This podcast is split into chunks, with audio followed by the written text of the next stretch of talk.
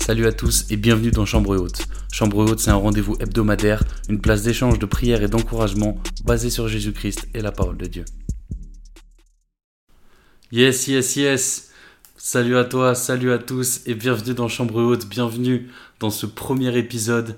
Euh, c'est une vraie grâce pour moi que de pouvoir, euh, pouvoir animer ce podcast en fait. Euh, je remercie vraiment Dieu a fait, qui a fait naître un petit peu ce projet dans mon cœur. C'est un truc que je garde en moi depuis, euh, depuis longtemps maintenant. Et je pense que, bah, en fait, c'est maintenant, quoi. Il est temps. Il est temps de se lancer. Il est temps de, de servir de cette plateforme pour pouvoir euh, interagir avec des frères, avec des sœurs. Euh, que vraiment cette, ce podcast soit vraiment une, un endroit où on peut tous se rassembler, où on peut tous interagir, où on peut se fortifier, se sentir encouragé, où on peut prier. Donc vraiment n'hésitez pas, il y a un compte Instagram qui est ouvert, il y a un compte YouTube, vous pouvez mettre des commentaires, vous pouvez envoyer des DM sur Insta, je répondrai, j'en profiterai pour utiliser vos, vos DM, vos demandes de prière, etc. pour, pour l'émission de la semaine d'après. Donc voilà, vraiment, sentez-vous libre. Chambre haute podcast, on est dispo sur YouTube, on est dispo sur Spotify, on est dispo sur Insta. Donc vraiment, euh, sentez-vous libre d'interagir par quelque plateforme que ce soit. Et sans plus tarder, euh, je vais vous proposer, les amis, de d'entrer dans le vif du sujet. Euh, bon, étant donné que, évidemment, on n'a pas pu déjà euh, interagir les uns avec les autres encore, il y a un premier sujet que j'avais à cœur d'aborder pour ce premier podcast. Et c'est un sujet lourd, puisque c'est un sujet important, puisque c'est un sujet auquel on est un petit peu tous confrontés, auquel on a tous été confrontés en tout cas. Et pour ceux qui ne le sont plus, gloire à Dieu vraiment. Euh, et c'est le sujet de l'addiction. En fait, euh, on a tous, de près ou de loin, connu l'addiction. Euh, pour ma part, je l'ai vécu pour trois, trois aspects de ma vie, en tout cas, trois choses dans ma vie auxquelles j'ai été addict, pour lesquelles Dieu m'a libéré. Donc vraiment, gloire à Dieu, gloire à lui, vraiment toute la gloire lui revienne pour, pour ses libérations. Et aujourd'hui, je voudrais vraiment revenir sur ce sujet et puis euh, vous encourager à... Premièrement, vous encourager, et deuxièmement, surtout, euh, vous dire que vous n'êtes pas seul dans ces situations-là. Vous dire que dans tous les cas, il y a d'autres personnes qui ont vécu ça et que d'autres personnes ont vaincu ça par la grâce de Dieu. Donc, pour, euh, pour être plus précis, j'ai vécu, comme je le disais tout à l'heure, ce sujet trois fois. Je vais, je vais les prendre par ordre, par ordre chronologique, pas alphabétique. Euh, je pense que ça a commencé comme beaucoup d'hommes très jeunes, euh, par tout ce qui va être pornographie, etc. Euh, ça a commencé très jeune, puis j'ai été confronté à l'addiction à la cigarette, puis l'addiction à l'alcool. Et en fait, quand je me replonge un petit peu dans ça, je remarque que euh, plus mes addictions sont arrivées tard dans le temps, moins, moins longtemps elles ont duré.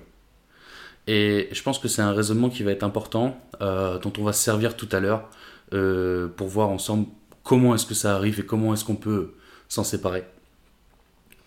Je vais commencer avec du coup la plus récente, qui est l'addiction que j'ai eue à l'alcool. J'ai eu cette addiction, je pense, autour du début de ma vingtaine d'années. Aujourd'hui, j'en ai 29. Euh, je pense autour de mes 21-22 ans, quand j'ai commencé à vivre seul, du moins quand j'ai commencé à avoir mon premier appartement, euh, j'ai commencé à avoir euh, mon emploi, ma voiture, etc., ce qui me permettait de sortir, de recevoir. Et en fait, en fait j'étais vraiment très rapidement confronté à, à cette addiction. Le... J'ai déjà été, j'ai toujours eu en fait une appétence pour l'alcool entre guillemets si je peux dire ça comme ça.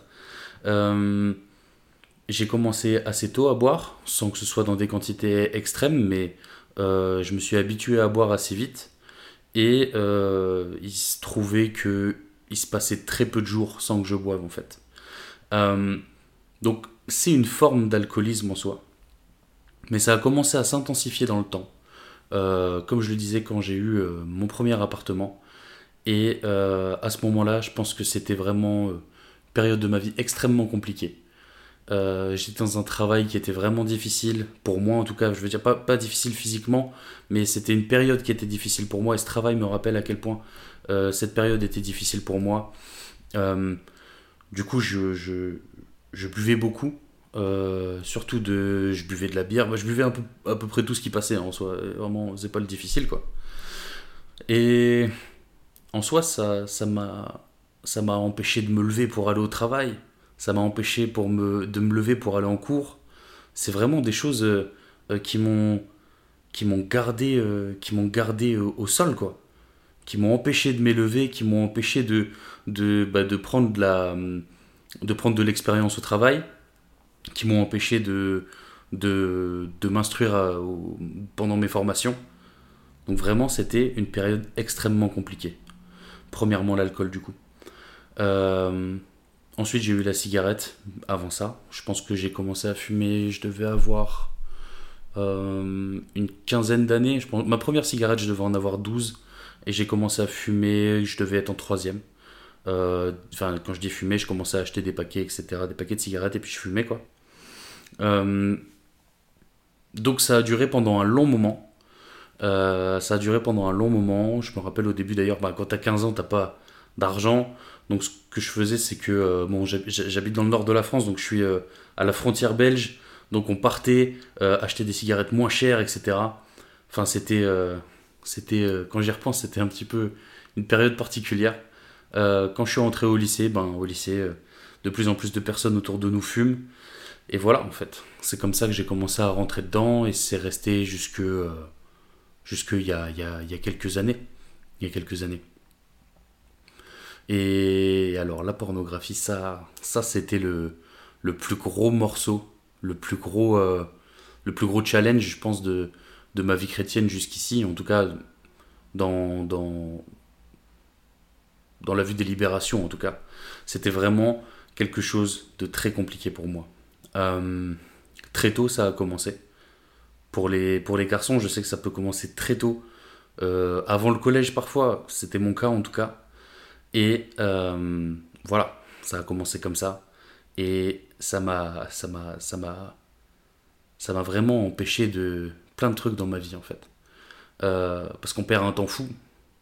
En fait on s'en rend pas compte mais euh, moi je, je, suis pas chrétien depuis longtemps donc euh, je peux pas parler de, de l'impact que ça a eu sur ma relation avec Dieu puisque j'ai commencé à j'ai donné ma vie à Dieu quand j'avais 19 ans. Donc on va dire que pendant 9 ans en gros ça n'avait pas d'impact sur ma vie spirituelle puisque je n'en avais pas mais ça avait un impact sur ma vie euh, à l'école, sur ma vie euh, mentale en fait, puisque je pensais souvent à ça. Enfin, bref, c'est vraiment quelque chose qui te fait tomber, euh, qui te fait tomber très bas quoi. Puis ce sentiment de culpabilité, enfin vraiment, vraiment rien de bon quoi, vraiment rien de bon. Par la grâce de Dieu, j'en suis libéré. Par la grâce de Dieu, vraiment, j'en suis libéré depuis, depuis quelques années aussi maintenant. Mais maintenant, je, je, je sais que une fois qu'on est libéré de l'addiction, il y a des problèmes auxquels on peut faire face, euh, des combats en fait. Il va y avoir des combats perpétuels selon les addictions qu'on a eues. Comme je disais tout à l'heure, plus les addictions se sont déclarées tard, plus euh, moins, moins longtemps elles ont duré. Et plus facile pour moi c'était de m'en séparer en fait. J'ai beaucoup plus facilement arrêté de boire qu'arrêté de fumer. Et j'ai beaucoup plus facilement arrêté de fumer que j'ai arrêté de regarder de la pornographie en fait. Parce qu'en soi, euh, je pense que euh, moi c'était la pornographie, d'autres ce sera d'autres personnes. Mais pour moi c'était l'endroit dans lequel je pouvais me réfugier en fait. Ma safe place un peu si tu veux. Et en fait, c'est ça le problème. C'est ça pour moi la cause principal de pourquoi est-ce qu'on est addict. En fait, on peut s'attaquer aux conséquences. On peut s'attaquer, euh, à, l'addiction en elle-même, tu vois. Mais euh, le plus simple, c'est quand même de s'attaquer à la cause. Je le disais euh, dernièrement, puisque j'ai eu l'occasion de, prêcher dans mon, église au groupe de jeunes. Et je disais, en fait, si tu as mal à la tête, bah prends un doliprane. Mais si tu as mal à la tête tous les jours, ce serait bien de faire, un, de des tests, des analyses, tu vois. Parce que prendre un doliprane tous les jours, ça va juste combattre la cause, mais faire des analyses, ça va te pointer du doigt la conséquence. Et c'est à cette conséquence-là que tu dois t'attaquer, en fait. Moi, je sais que euh, l'alcool, la cigarette, la pornographie, c'était des endroits où je me sentais bien. Pas euh, des endroits en sécurité, mais des endroits où je pouvais être moi-même, en fait. Vraiment des, endroits euh, euh, dans lesquels je, je, me sentais pas. vraiment que j'avais pas de masque. Tu vois, il n'y avait pas cette espèce de, masque de la société, là où tout le monde fait semblant, machin. Non, j'étais moi, naturel. Et c'est ça le problème. C'est là que, à mon avis, viennent les addictions les plus tenaces. En soi, euh, l'alcool, j'ai pu arrêter vite. Euh, j'ai été diagnostiqué, j'ai eu un souci au foie. Et ce jour-là, j'ai dit adieu, vas-y, c'est bon, on arrête. Euh, j'arrête la cigarette, j'arrête l'alcool, c'est terminé. Et à partir de ce jour-là, c'était fini. C'est-à-dire que aujourd'hui, ça va faire 4 ans, c'est terminé. Je ne fume, je ne bois plus. Je ne fume plus non plus. Mais je ne bois plus d'alcool. Et c'était en novembre. Ce qui s'est passé, c'est que peu de jours après, je suis allé voir mon ami, euh, mon ami Clément. Et je lui ai dit, écoute, ce serait vraiment cool que qu'on sorte se faire un resto à deux. On est sorti se faire un resto. Et bon, Clément et moi, c'était, euh, c'était, euh, on était vraiment souvent à boire ensemble. Hein et en fait, lui, je lui ai expliqué un petit peu mon, mon, besoin, mon besoin d'arrêter de, boire pour le moment. Et forcément, mais, mais c'est logique, je veux dire, je lui en veux pas. Euh, comme toutes les personnes avec qui euh, j'en ai parlé. Mais quand je disais c'est bon, j'arrête de boire, les gens qui me connaissaient m'ont dit oui, oui, d'accord, ok. Euh, tu vas faire ta détox pendant, pendant une semaine et puis, euh, et puis tu reviendras, quoi. Sauf que dans ma tête, je savais pertinemment que je ne boirais plus jamais une coupe d'alcool de ma vie. Et jusqu'à aujourd'hui, je n'en ai pas bu. Ce jour-là, le jour où je suis allé au restaurant avec Clément, le jour où je l'ai vu boire une bière devant moi, alors que moi, je me rappelle, j'avais un Diabolo Grenadine, ça ne m'a strictement rien fait. Rien. J'ai eu des conséquences à ça. J'avais euh, des tremblements, j'ai eu des maux de tête. Mais je savais que j'allais pas craquer. Et aujourd'hui, je sais pertinemment que pour moi, l'alcool, c'est plus un combat. Je sais pertinemment que l'addiction à l'alcool dans ma vie, c'est terminé. Euh, l'alcool ne sera plus jamais une tentation. On était en novembre, après il y a eu Noël, il y a eu Nouvel An, j'ai jamais eu un problème pour euh, ne pas boire par rapport à ça en fait. Donc ça c'était vraiment euh, le vraiment ce qui m'a montré que pour moi l'alcool c'était terminé, c'était fini, ça n'arriverait plus jamais. Et je le savais pertinemment au plus profond de mon cœur. Pour la cigarette c'était un peu différent. Ça a été un combat pendant longtemps. Euh, puis petit, petit, petit, petit à petit, ça s'est arrêté en fait. Euh, le jour où j'ai arrêté, je, je voulais que ce soit terminé. Et en fait, il y a plusieurs fois où j'ai recommencé. J'ai recommencé entre deux. Aujourd'hui, c'est plus un combat. Aujourd'hui, j'ai plus, je ressens plus cette envie, je ressens plus ce besoin. Mais ça a été un combat pendant un moment.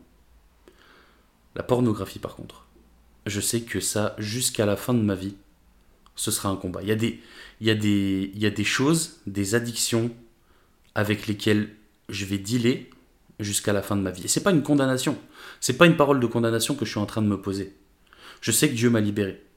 Je sais juste que si jamais je baisse ma garde, je suis mort. Je sais que si je baisse ma garde, je tombe. Et je refuse ça. Parce que c'est vraiment à l'image d'un combat. Et en fait, ce que je, vais donner des, arguments extrêmement pratiques, mais c'est extrêmement vrai en tout cas dans mon cas. Je sais que je vais avoir plus facilement des tentations euh, les jours où je suis fatigué, les jours où j'ai pas assez dormi, les jours où je suis pas en forme, les jours où dans ma journée j'ai fait un peu n'importe quoi. Je sais que je vais avoir beaucoup plus de facilité à être tenté. Sauf que comme je le disais tout à l'heure, c'est un vrai combat. Moi, je suis un petit peu fan de, de sport de combat, de, de MMA, etc. Je regarde depuis très longtemps et j'en ai pratiqué euh, pendant quelques années. Mais le jour où tu as un combat, si tu te pointes et que la veille au soir, t'as pas bien dormi, t'as mangé n'importe quoi, euh, bah, ton combat, t'as perdu en fait. T'as déjà perdu. Ton combat, il se passe pas le jour du combat. Le combat, il se passe dans la préparation. Donc si jamais tu arrives le jour de ton combat et que t'es pas prêt, bah t'as perdu. Et c'est logique. Et donc moi je sais que si jamais je ne suis pas prêt, si jamais je ne suis pas préparé, je ne peux pas euh, combattre. Alors ça passe par des mises en place très simples. Je sais qu'aujourd'hui, voilà, je, je, il faut que je dorme 8 heures. Je dors 8 heures. Il faut que euh, voilà, je sois en forme. Il faut que j'ai une relation avec Dieu qui soit à toute épreuve. Il faut que j'ai une relation avec Dieu qui soit euh, qui ne dépendent pas des circonstances, qui ne dépendent pas de est-ce que je suis fatigué, qui ne dépendent pas de est-ce que je suis déçu. Il faut que j'ai une relation avec Dieu qui soit euh, disciplinaire. C'est le, le, mon ami et pasteur euh, Caleb qui dit disciple, discipline. Je suis disciple de Christ, alors j'adopte une discipline. Je je suis obligé de le faire. Sinon, je connais les conséquences. Et je dois être drastique envers moi-même. Je dois être un petit peu extrême envers moi-même. Donc je sais comment je dois me combattre. Et c'est nécessaire pour moi de me combattre de cette manière. Disciple, discipline. Ça veut dire que ma relation avec Dieu ne peut pas être impactée par ce qui se passe autour de moi, par mon environnement. C'est-à-dire que si j'ai pas envie, je dois prier. Si je suis fatigué, je dois prier. C'est encore une fois extrêmement pratique, mais euh, je me suis mis des rappels tout au long de la journée. Je me suis mis des, des rappels sur mon appli où en fait, euh, à toutes les heures, enfin pas toutes les heures, mais à 5 ou 6 fois par jour, mon appli va sonner. Au moment où mon appli va sonner, mon téléphone va se mettre en mode euh, no notification. Et pendant ce temps-là, je vais lire un, chapitre de la Bible, je vais chanter une chanson. Si je suis au travail, je le fais. Je le fais euh, dans ma tête. je lis un chapitre, ou alors je l'écoute dans mes écouteurs, et je prie. J'ai pas besoin que ma prière elle soit longue. J'ai pas besoin que ma prière elle soit euh, intense. C'est juste dire euh, Seigneur, merci pour la journée qui se déroule jusqu'ici. Merci pour euh, mon travail. Merci pour mes interactions avec les autres. Permets-moi, Seigneur, que vraiment mes, mes interactions avec les autres soient la preuve que tu vis en moi.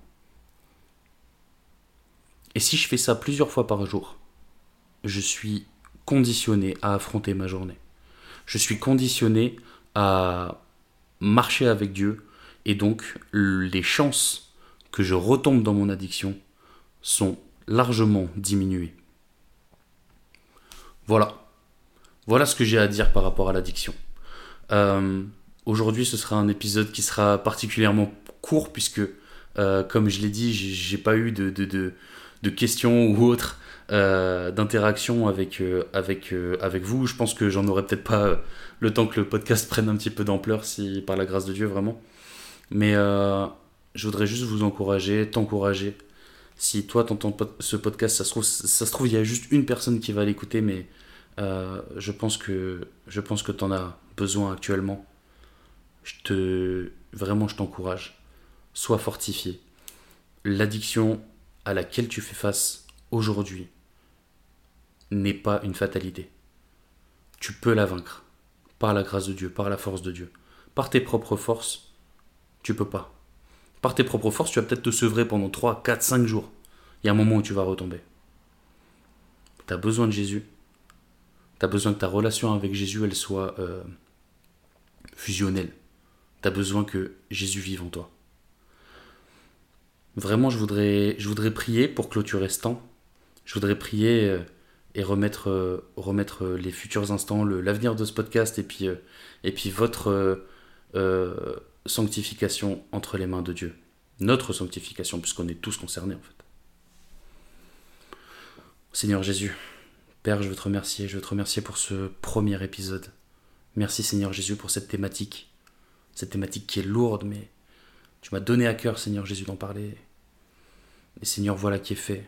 Seigneur, je crois que, que, que chaque personne qui a entendu ce podcast, Seigneur Jésus, se sente fortifiée.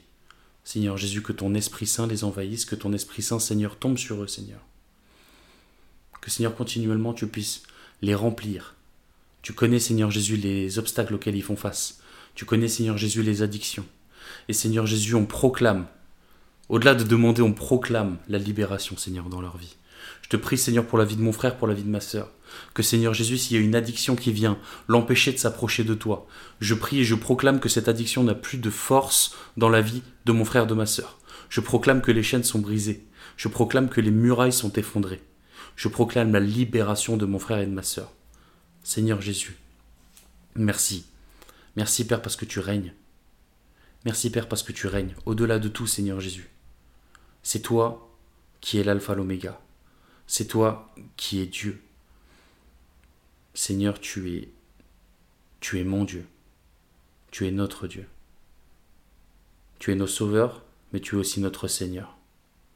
Donc oui, tu nous donnes la vie éternelle, mais on veut se soumettre à toi, Seigneur Jésus.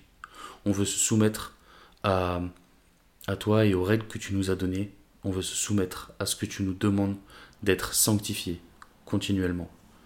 Seigneur Jésus, on n'est pas là pour, euh, pour pointer du doigt un tel ou un tel, jamais de la vie. On est là pour euh, se tirer vers le haut, les uns les autres, ensemble. Merci Seigneur Jésus pour la vie de mon frère, pour la vie de ma sœur.